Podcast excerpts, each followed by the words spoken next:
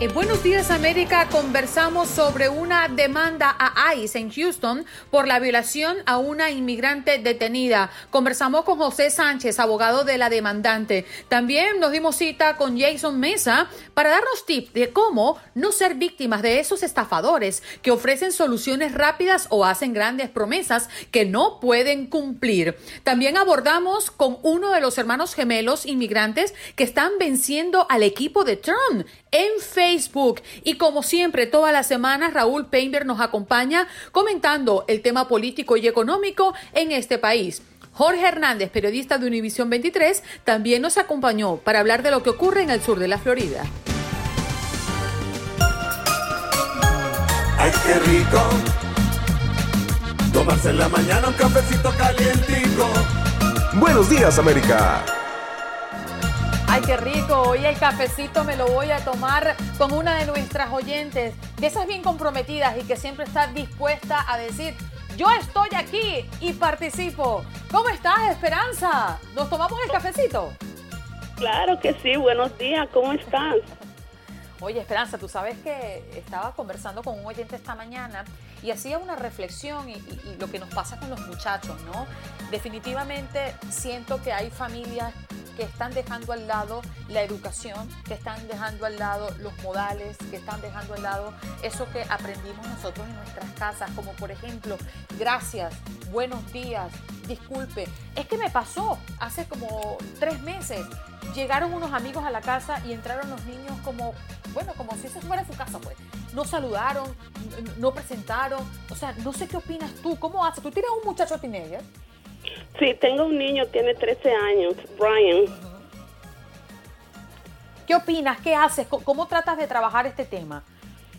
Eh, siempre trato de educarlo, ¿verdad? Como mi mamá nos educó. Así mismo, cuando usted ve a una persona mayor, respetarlo, saludar, buenos días, ¿cómo está usted? Con permiso, por favor. Y siempre les recalco que las demás personas no están obligadas a como hacer las cosas como él llega así. No, eso no, no lo tolero.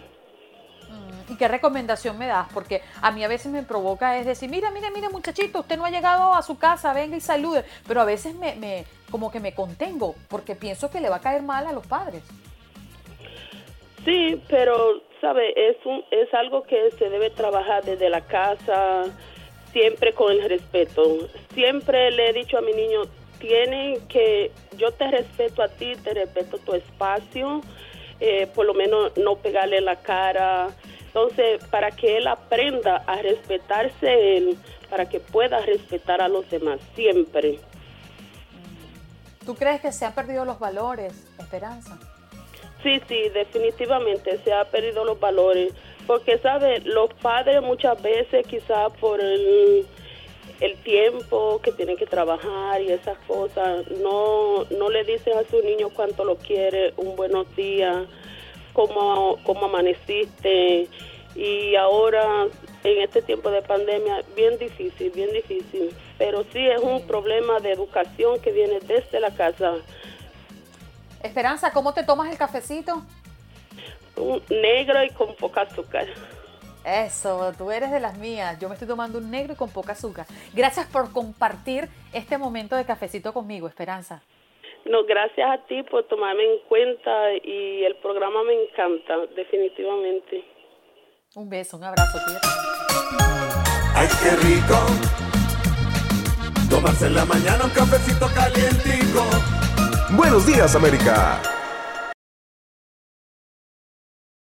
Jorge Hernández, desde Miami, periodista de Univisión 23, está listo para hablarnos qué pasa en el sur de la Florida. Jorge, buenos días. Andreina, muy buenos días. Gracias y gracias a todos los radioescuchas esta mañana. Estas son las informaciones que transcurren aquí en el sur de la Florida, donde por quinto día consecutivo hubo manifestaciones en nuestras calles por la muerte de George Floyd. Pero las jornadas tuvieron mucha menos participación que en los últimos días aquí en nuestra ciudad. Por ejemplo, en Miami la marcha comenzó en la Torcha de la Amistad se movilizó a través del downtown, donde por momentos eh, la, los manifestantes obstaculizaron el tráfico, pero todo transcurrió en relativa calma. Mientras en Broward hubo actividad frente a una escuela de Pembroke Pines y una procesión fúnebre que se trasladó de Hallandale Beach a Miramar. Hay una diferencia grande porque ya han bajado un poquito la intensidad de las manifestaciones y como ya tú sabes han extendido ya el toque de queda que regía aquí de 9 de la noche a 6 de la mañana ha sido movido ahora de la medianoche a las 6 de la mañana en el condado Miami-Dade mientras que Broward ya retiró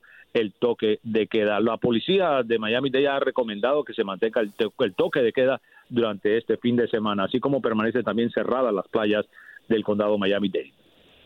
Oye, eh, Jorge, y también entiendo que excluyendo a Miami-Dade y Broward, ya Florida comienza a entrar en su fase 2, que incluye a la apertura de los bares y los cines, ¿no? Así es, uh, la apertura, la, la fase 2, la que tú te refieres, son en 64 condados de la Florida y fue autorizada este miércoles por el gobernador Ron DeSantis, pero esto no incluye a los condados más afectados por el coronavirus, que son Miami-Dade y Broward. En las últimas 24 horas, aquí en Miami-Dade se registraron 1.317 nuevos casos de contagio, lo que es una cifra alarmante porque es la más grande en un solo día desde que comenzó la pandemia. Así que tenemos que seguir con la guardia arriba, no descuidarnos. Como tú dijiste, el, gobernador autorizó la reapertura de bares, cines y otros negocios, pero la excepción son los condados de Miami, Dade y Broward por ahora.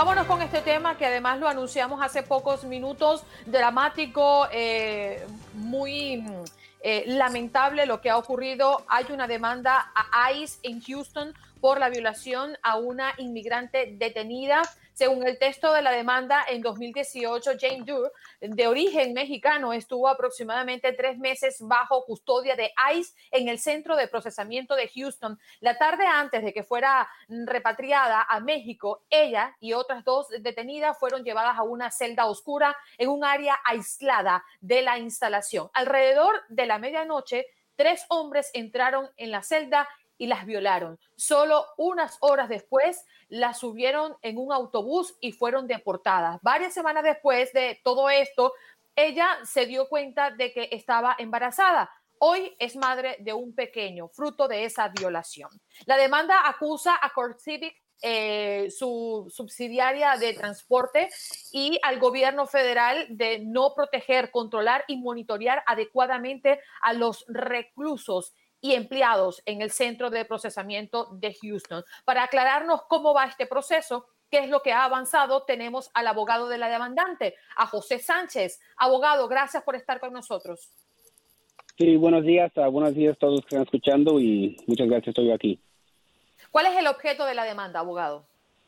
Pues lo más importante de la demanda es queremos que, que la gente que le ha pasado esto en la historia, en los años pasados, los meses, lo que sea, que hagan algo, que tengan derechos, que los inmigrantes que están detenidos entiendan y sepan que tienen derechos de hacer una demanda, una queja, no importa que sea contra el gobierno federal o cualquier compañía privada. Es lo más importante que de esta demanda, que esta señora tiene la fuerza y quiso hacer la demanda, no quiso estar silencio y estar allá en México y es la razón que decimos esta demanda, porque alguien tiene que ser culpable de lo que el acto para que no sigan haciendo esas cosas a los inmigrantes cuando están detenidos. Abogado Sánchez, buenos días. Le saluda Juan Carlos Aguiar. Las personas que cometieron esta violación que ustedes están, por la que están exigiendo justicia el día de hoy, ¿pertenecían directamente a la agencia federal ICE o eran contratistas del Estado encargados de la seguridad en este centro de detención donde habrían ocurrido los hechos? Pues en este momento no sabemos de verdad quién son las personas porque en este tipo de actos eh, estas compañías, incluyendo el gobierno federal, no van a dar toda la información nada más cuando tú le pides. Y por eso tuvimos que hacer la demanda porque voluntariamente no quiso darnos información al gobierno federal, que ya las avisamos de hace mucho tiempo de la demanda y ellos no quieren hacer nada. Y tampoco una compañía privada como Core Civic, que tiene muchos uh, billones de dólares en su defensa para defenderse, no van a dar esa información. Por eso tuvimos que hacer la demanda. Y si ves la demanda, tenemos varios partidos, porque en realidad no sabemos de quién, con quién estaba trabajando, quién eran sus patrones de la persona que hizo esto, pero en tiempo vamos a saber por el proceso de descubrimiento en, la demanda quién era. Pero la razón a nosotros no importa de quién, con quién trabajaban, porque en final del día, Core Civic, que era la compañía que tiene el contrato con el gobierno federal, era, son los dueños de la cárcel, son los dueños de la detención, tenían control de quién entra y quién sale y quién tenía derecho de estar allí. Entonces, al final no importa quién era, tenemos que dar pruebas que sí pasó este acto adentro del centro de detención y eso es lo que tenemos que hacer. Pero al final yo pienso con los cubrimientos vamos a saber los detalles porque hay algo interesante en este caso. Core Civic en el contrato de 400 páginas que tiene con el gobierno federal incluye, ellos tienen que mantener un diario, un, un papel diciendo cuándo entró la persona, a quién entró, de dónde venían, su información, sus datos, todo el tiempo que entra y sale alguien de ese centro. Abogado Sánchez, que queremos explicar un poco cómo se manejan estos centros, porque no son exactamente eh, desde ICE los que operan y están a cargo logísticamente eh, y, administrativamente, internamente hablando de, estos centros. ¿Qué, tanto puede pagar por este tipo de abusos ICE? Es decir, la demanda va contra este, em, esta empresa que se encarga de gestionarlo o puede trascender a ICE. Pues pueden ser varias personas que están ocupadas en este caso. En lo que sabemos, en el contrato que es un contrato público de 400 páginas, hay solamente tiene contrato con Core Civic. En, realidad, Core Civic es, el dueño del, físicamente del edificio y es encargo de la protección del día, todos los días de lo que está pasando. Y la única razón que hicimos demanda a ICE, porque es posible que un agente de ICE es la persona lo que hizo, hizo ese acto, pero no sabemos. Pero al final del día, Core Civic mantiene todo uh, están cargo de todo y ellos son los que son culpables, no importa quién hizo ese acto. Por ejemplo, si era una compañía de electricidad, un señor que se metió y abusó a esas mujeres, después, en final del día, Core Civics es el que no tiene uh, la culpa porque están dejando a esas personas sin checando su historia, uh, lleva penal y todo eso para antes de dejar entrar a las personas. Al final no importa quién, quién lo hizo, lo importante es que pasó y que Core Civic no hizo lo que tiene que hacer de obligación de defender a cualquier inmigrante que está detenido en este centro. Abogado Sánchez, me, me, llama la atención que lo oigo repetir varias veces, el hecho de que no importa quién lo hizo. Y estoy de acuerdo con usted. Tanto la empresa privada que tiene el control del centro de detención como la agencia estatal eh, ICE, la agencia federal, perdón, tienen que responder, tienen una responsabilidad en estos hechos pero innegablemente sí importa saber quién lo hizo, porque una violación eh, es un acto individual, no es una agencia federal la que viola sexualmente a una mujer. Y le aclaro, estoy de acuerdo con usted en que existe una responsabilidad de la agencia y de la empresa privada, pero sí es importante quién violó. No, sí, claro, y, eso con durante el proceso, del proceso de descubrimiento, vamos a saber quién, y cuando sabemos exacto, la, el gobierno federal Ah, se va a meter, el, el, fiscal se va a meter y investigar físicamente qué lo hizo, porque es un acto penal también. Y ellos también van a investigar y van a querer saber exacto quién lo, quién lo hizo. Y, y lo bueno es que tenemos evidencia número uno, la niña. Tenemos la niña y claramente con la ADN que vamos a sacar de ella y también uh, en tiempo vamos a tener la lista de las personas que estaban en ese tiempo, los hombres, y claramente vamos a poder dar una orden del juez que van a decir que esos hombres tienen que tomar la ADN y vamos a ver con quién eh, con quién se es ese ADN de la persona, con la niña, y vamos a ver exacto quién es la persona que hizo este acto. Una pregunta, y continuando un poco con la pregunta de, Juan Carlos, Yane no sabe quién es este hombre. Eh, eh, ¿Tuvo contacto directo antes de haberla perpetrado? Pues lo único que sabemos es lo que dice nuestra cliente, Jane Doe, que esos hombres entraron con máscaras y no, pues por eso ella no pudo saber exacto cómo se ve físicamente en la cara, nada más físicamente de cuerpo, cómo se ve el hombre. Y tampoco en ese tiempo no sabemos quién eran las otras dos mujeres ah, que también estaban deportadas. En esto también estamos haciendo mucha prensa porque queremos que esas mexicanas que están en México ahorita o se regresaron, no sabemos, que están escuchando en la prensa que, que nos hablen, que hablen a la policía para que sepan que estamos aquí para ayudarles y ellos, ellas también van a ser muy buen testigos en este caso para que no pase a otras personas. Ahora, abogado, ¿por qué dos años después se presenta esta demanda? Sí, es una buena pregunta. primero tenemos que la gente tiene que entender, eh, eh, nosotros lo que hicimos es esperar los nueve meses ah, cuando nació la niña, porque queríamos ver bien que sí salió la niña, estaba de buena salud, que tenemos, es la evidencia que más fuerte que tenemos. Aparte, ah, por la ley federal, cuando haces una demanda al gobierno federal, tienes que avisarles mínimo seis meses antes que hagas la demanda Entonces, si ves esas cosas, aparte de investigaciones que hicimos nosotros antes de, preparar la demanda, por eso duró los dos años. Y aquí en Estados Unidos tienes dos años para hacer una demanda, que no es una queja a una compañía privada ah, o el gobierno también, si por daños uh, personal que te pase, por ejemplo, un caso de accidente, accidente en el trabajo, de las limitaciones aquí eh, son dos años aquí en Texas y por eso esperamos ah, que antes de los dos años hicimos la demanda. Por eso es la razón que tardamos por muchas, varias razones estos dos años. Abogado, eh, esta mujer que denuncia esta violación estaría interesada en regresar aquí a Estados Unidos. Imagina uno que como todos los inmigrantes en este país, incluido yo, tenemos familia acá y tenemos eh, nuestros deseos de continuar acá y tenemos un arraigo acá. ¿Sería posible, en caso de que haya un fallo a favor de ella y una condena en contra de este o estos hombres, que aplicara una visa tipo U que la protegiera y le permitiera seguir acá en el país? Sí, eh, muy buena pregunta. Yo como abogado de inmigración también hago casos y aplicaciones y sí, eso es algo que estamos interesados, que sabemos que con tiempo esta mía va a tener la aplicación, derecho de hacer una aplicación de U, porque si era una víctima de un acto de violencia que sabemos que alguien puede aplicar por esa visa. Ah, lo bueno es que ella tiene una familia muy grande en México ahorita que le está apoyando mucho y le está ayudando ah, claramente por la necesidad de la niña y tiene otros niños ella también tiene el amor y apoyo de ellos ahorita y, al final del día, si es algo que ella quiere hacer, interesa venir a Estados Unidos, vamos a estar listos nosotros para ayudarle en este caso. Abogado, em, ¿ella cómo se encuentra el día de hoy? Eh, ah, me imagino que ha tenido que estar en tratamiento psicológico. Eh, queremos saber cómo se encuentra ella. Sí, lo, bueno es que ah, sigo hablando con ella eh, allá en México y sí, por, por principio sí era difícil y hasta tenía varios pensamientos de no tener la niña desde el principio por la razón del acto que le pasó y se recuerdos que tenía, los sueños ah, y todo eso, pero al final como es ah, muy religiosa, católica, decidió tener la niña.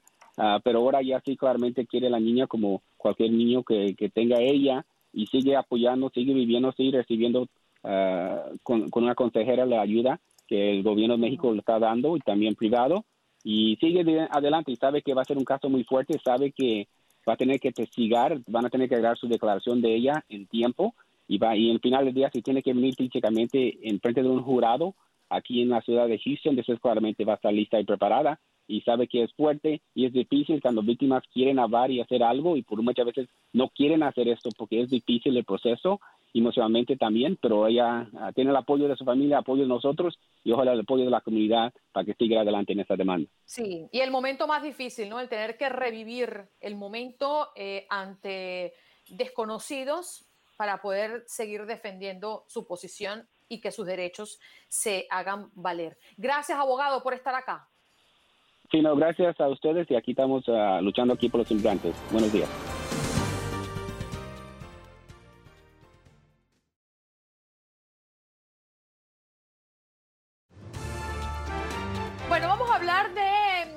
Usted tiene que tener cuidado con los cazadores de tormenta. ¿A qué nos referimos con esto? Bueno, cuando suceden los desastres naturales como tornados, huracanes, tormentas, inundaciones, las personas se unen aún sin conocerse, para ayudarse unos a otros. Ese es el propósito. Desafortunadamente también aparecen gente inescrupulosa.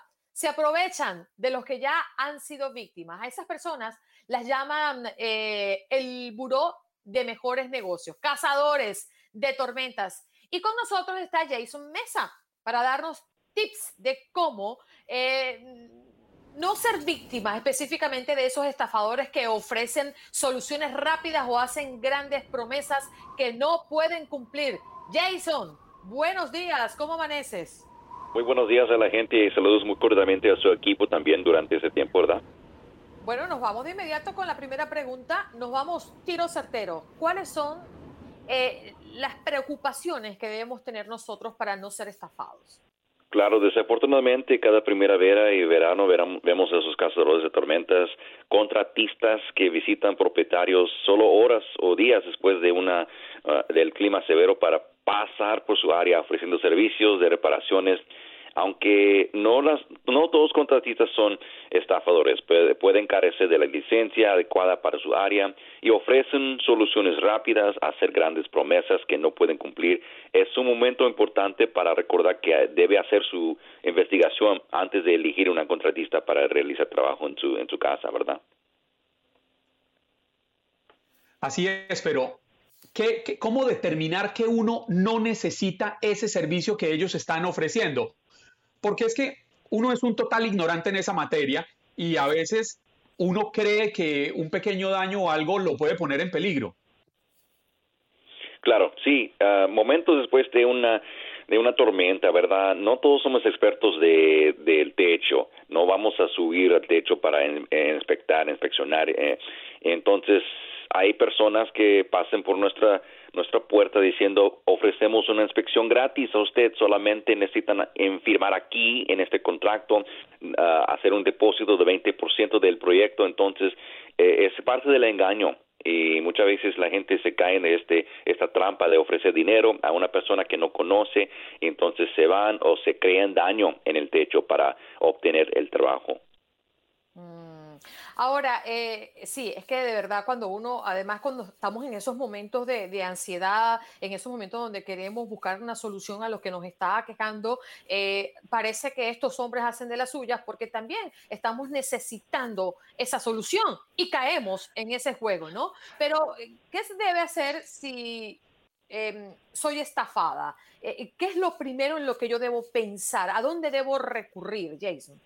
Claro, no, no, el el Better Business Bureau es el Buró de Buenos Negocios. Está aquí para ofrecerle consejos y si tienen una queja con una contradicista, habla con nosotros, comunique con nosotros primero para que establecer comunicación entre el negocio y usted. Pero eh, es parte de un, una contratista legítima, pero si encuentras un estafador que no comunique con su email, con su número de, de, teléfono, entonces habla con la policía, haga un reporte de, policía porque es fraude, es, es, es, un tipo de fraude. Y hable con nosotros también para que investigamos un poco más a, a, ver si hay una, una, un pattern Óigame, sabe que me llama mucho la atención que a veces también uno escucha que están ofreciendo es ayuda para que uno cobre el seguro. Pero creo yo, y dígame si estoy equivocado, que cuando uno empieza esta cobradera de seguros y no es necesario, ese seguro termina subiendo su, su, su costo mensual y termina afectando nuestras propias finanzas.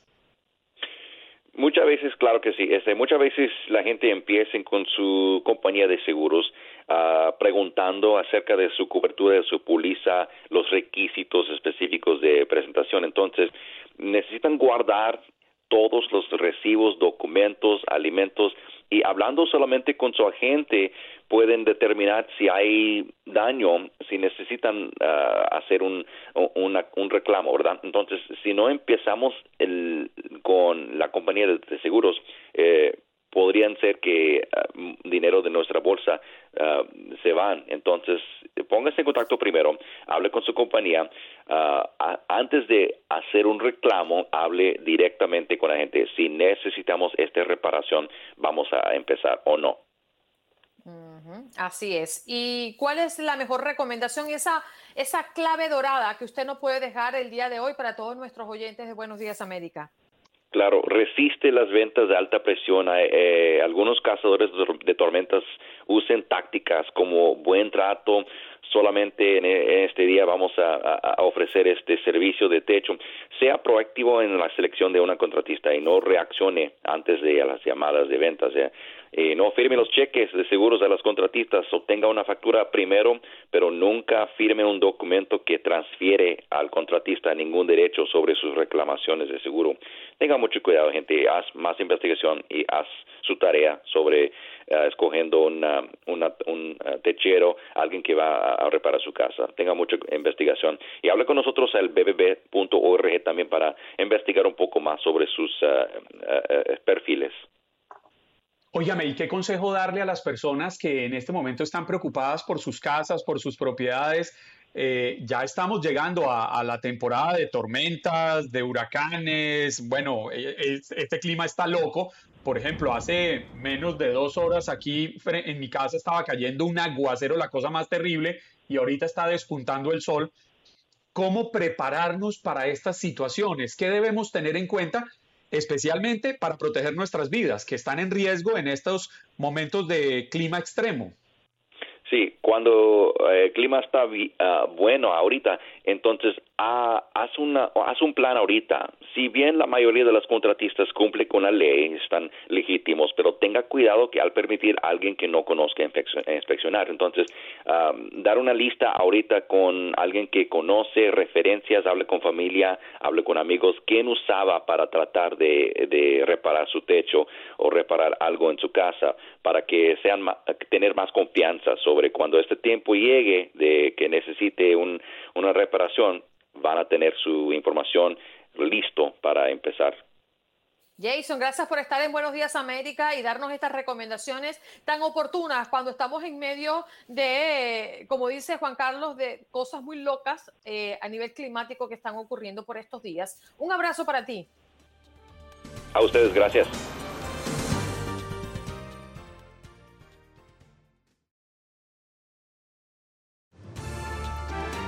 Vamos de inmediato con nuestro próximo invitado porque esta semana el New York Times publicó una nota acerca de una página de Facebook fundada por los hermanos Rafael y Omar Rivero hace ocho años, por cierto, que se ha convertido en un contrapeso para las máquinas de memes de derecha. Queremos hablar acerca de las campañas, pero antes vemos una historia de emprendimiento que queremos compartir. Cuéntanos cómo partieron y cuáles han sido las claves de su éxito. Omar Rivero con nosotros. Buenos días. Hola, ¿cómo estamos? Muchas gracias por tenernos.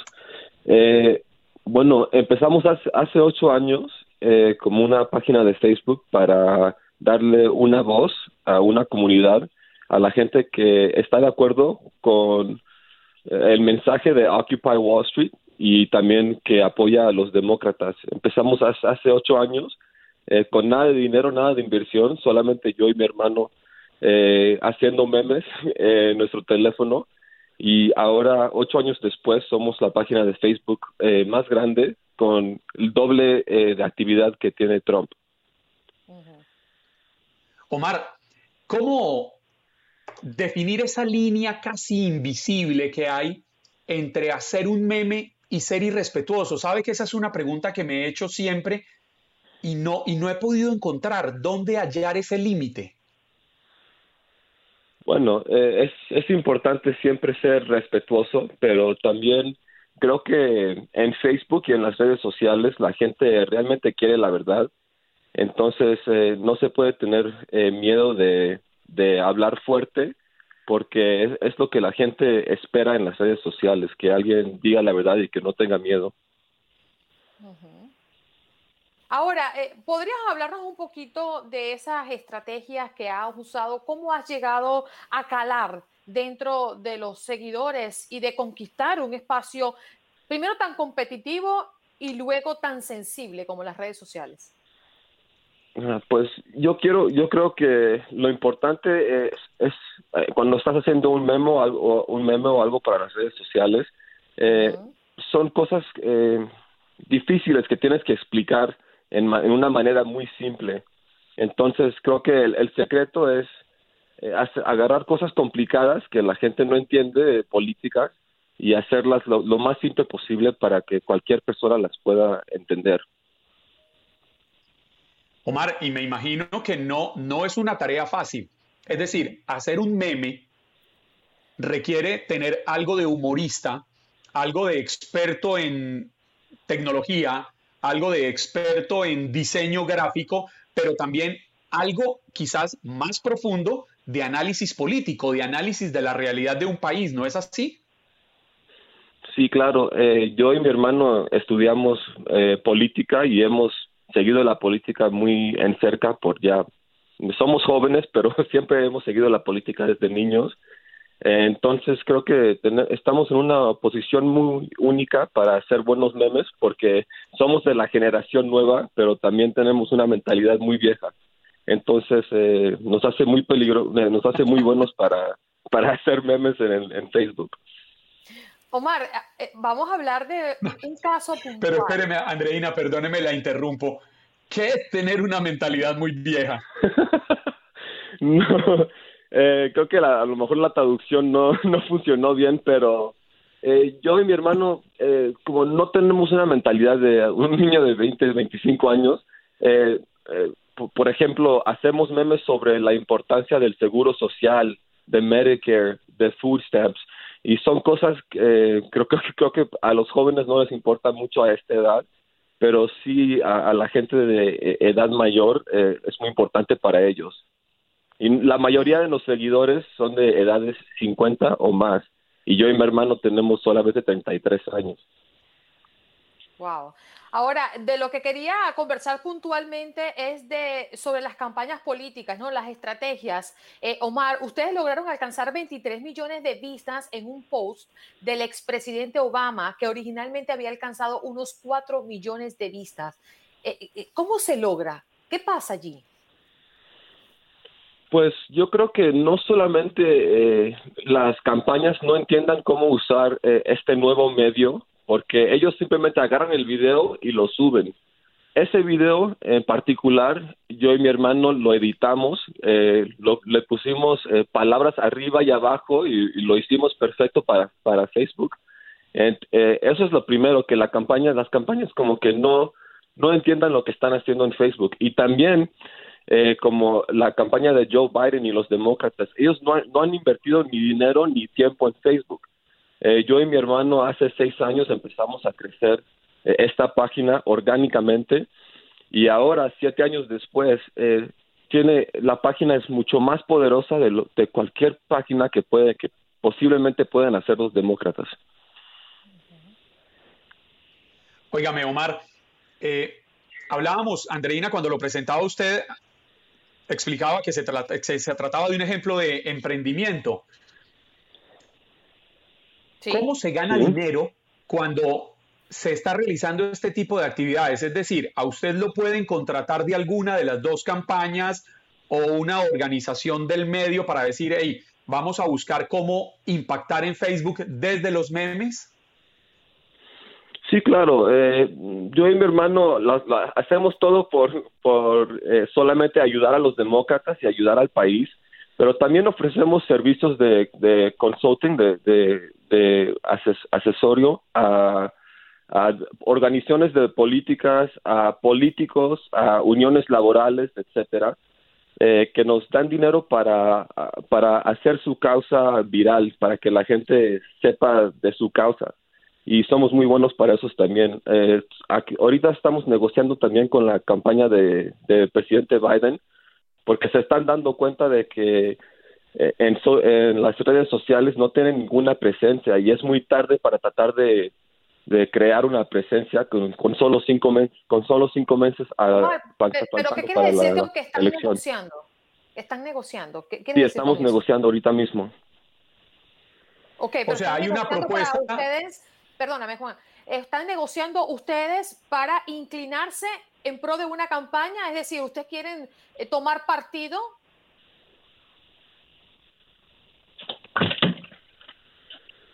Omar, no te escucho. Bueno. Sí, ¿me escuchas, Omar?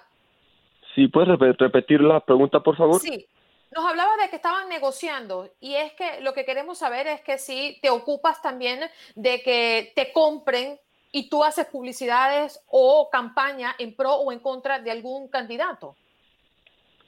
Pues claro, lo, lo, primero es que tenemos que estar eh, en, en, acuerdo con lo que, eh, con el candidato, eso, eso es lo primero. Pero sí, eh, ellos nos pagan no solamente para para compartir eh, sus mensajes, pero también para ayudarles a crear los mensajes. Y creo que eso es lo, mejor en, lo que nosotros, nosotros podemos aportar eh, una beneficia para ellos. Porque no, solamente no, solamente, les pagan como creadores y como estrategas en campañas políticas. Más no para que sean parte de la campaña. ¿Eso es lo que no quieres explicar? Claro, no somos parte de la campaña, pero les, les ayudamos a crear contenido y también y lo compartimos a nuestros seguidores que, que tenemos más de 10 millones solamente en, en la página de Occupy Democrat. pueden recibir de los dos lados, de los republicanos y de los demócratas también. No, nosotros no trabajamos con republicanos y no recibimos dinero ni ayuda de ellos porque estamos muy en contra, muy en contra de los republicanos en nuestra página. Ok, que ustedes tienen muy claro yo le... son demócratas. Exacto, yo le entendí Omar desde el comienzo que ellos son claramente eh, integrantes del Partido Demócrata y se identifican con la ideología política del Partido Demócrata y que la idea nace no como un negocio, sino precisamente para hacerle un contrapeso a la fuerza política republicana en redes sociales. ¿Sí es así, Omar? Claro, estamos 100% en contra de los republicanos y apoyamos solamente a los demócratas. Y el, dinero que, nos pagan los demócratas es solamente para cubrir nuestros costos y, y, no, no, es algo que hacemos por el dinero, lo hacemos de corazón porque realmente pensamos que el Partido Demócrata es, es mucho mejor para Estados Unidos. Omar, ¿y cuánto cuesta mantener eso? Eh, ¿Cuánto cuesta mantener Occupy Democrats? Eh, Nuestros costos son como 30 mil dólares al mes. Tenemos a más de cuatro empleados y tenemos una oficina, etcétera. Wow, 30 mil dólares al mes, bastante dinero, ¿eh? Sí. Sí. Y, y, por una causa política que es válido y es respetable. Cuando usted habla de que están en negociaciones con, con, la campaña de Biden, ¿es porque ya ellos están interesados o ustedes los buscaron para decirles, miren, sus errores están aquí y nosotros podemos ayudarles? Sí, y sabes que nosotros hemos tratado de hablar con no solamente la campaña de Joe Biden, pero con otras campañas y otras organizaciones y como que no nos hacían caso, pero ahora que salió el artículo de New York Times diciendo que somos número uno y le estamos ganando a Trump, y también hablando sobre la importancia de las redes sociales, especialmente para esta elección, que la gente no puede salir, entonces eh, eh, tenemos que que las campañas tienen que llegarles a las personas donde están, que, es en su teléfono y en social media, en las redes sociales. Entonces, finalmente ya las campañas y las organizaciones y los demócratas finalmente nos están llamando a nosotros y pidiéndonos que les ayudes y eso es lo que pasó con la campaña de Joe Biden. Mm, Omar, ¿tú has tenido la oportunidad de hablar face to face con Biden? No, yo nunca he tenido la oportunidad de hablar con él, pero sí he, hablado con su campaign manager, con el que maneja su campaña y con el con su estrategia estrategista digital. Óigame, Omar, saliéndonos un poco de la política, este tema de los memes y las campañas en redes sociales también sirve para posicionar empresas, productos privados. Eh, me, imagino que sí sirve bien, pero nosotros no ayudamos con nada que tiene que ver con eso. Nosotros solamente ayudamos a políticos o organizaciones políticas o organizaciones, eh, uniones laborales que eh, con las cuales nosotros estamos de acuerdo con ellos. Omar, muchas gracias. ¿Podrías reiterar que las personas que están en este momento en, nuestro, en nuestra página de, Facebook, nuestro Facebook Live, están solicitando el nombre de la página tuya en Facebook y cómo pueden conseguir más del contenido que ustedes hacen? Sí, sí. Eh, si quieren encontrar a Occupy Democrats en Facebook, eh, tienen que buscarla ahí en Facebook, o c c u p y Democrats, y ahí nos pueden encontrar, danos un like por favor, vean nuestros videos, vean nuestros memes, si, si les gustan, compártenlos con sus amigos, porque esta campaña que tenemos enfrente de nosotros es muy importante y no podemos eh, no podemos aguantar que Trump nos gane mintiéndole y lavándole la cabeza a la gente en, en las redes sociales. Entonces, por favor, vean nuestra página. Si les gusta el contenido, por favor, compártenlo y enséñenlo a sus amigos, por favor.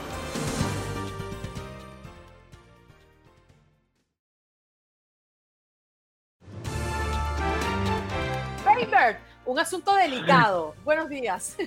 ¿Qué tal? Buenos días, Andreina. Muy buenos días, Juan Carlos. Saludos a toda la audiencia. Y bueno, un jueves que, puede empezar por eh, darnos un poco de optimismo en cuanto a la situación laboral en los Estados Unidos. Eh, quisiera comentarles muy rápidamente que las últimas cifras dadas a conocer esta mañana indican que 1.9 millones de personas aplicaron durante esta semana por los beneficios del desempleo.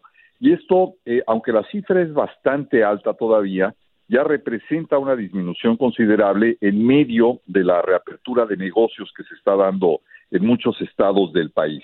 Así que con esto el número total de personas recibiendo los beneficios del el desempleo son de 21.5 millones. Repito, un número alto, pero que empieza ya a declinar, lo cual representa una buena noticia para la economía del país que trata de salir de esta cuarentena que se extendió por más de dos meses, eh, por la pandemia naturalmente, y cerrando de una manera que sí es preocupante, que tiene que ver con las manifestaciones sociales que hemos visto en todo el país luego de la muerte de George Floyd, que la tarde de hoy en Minneapolis... Se nos cayó...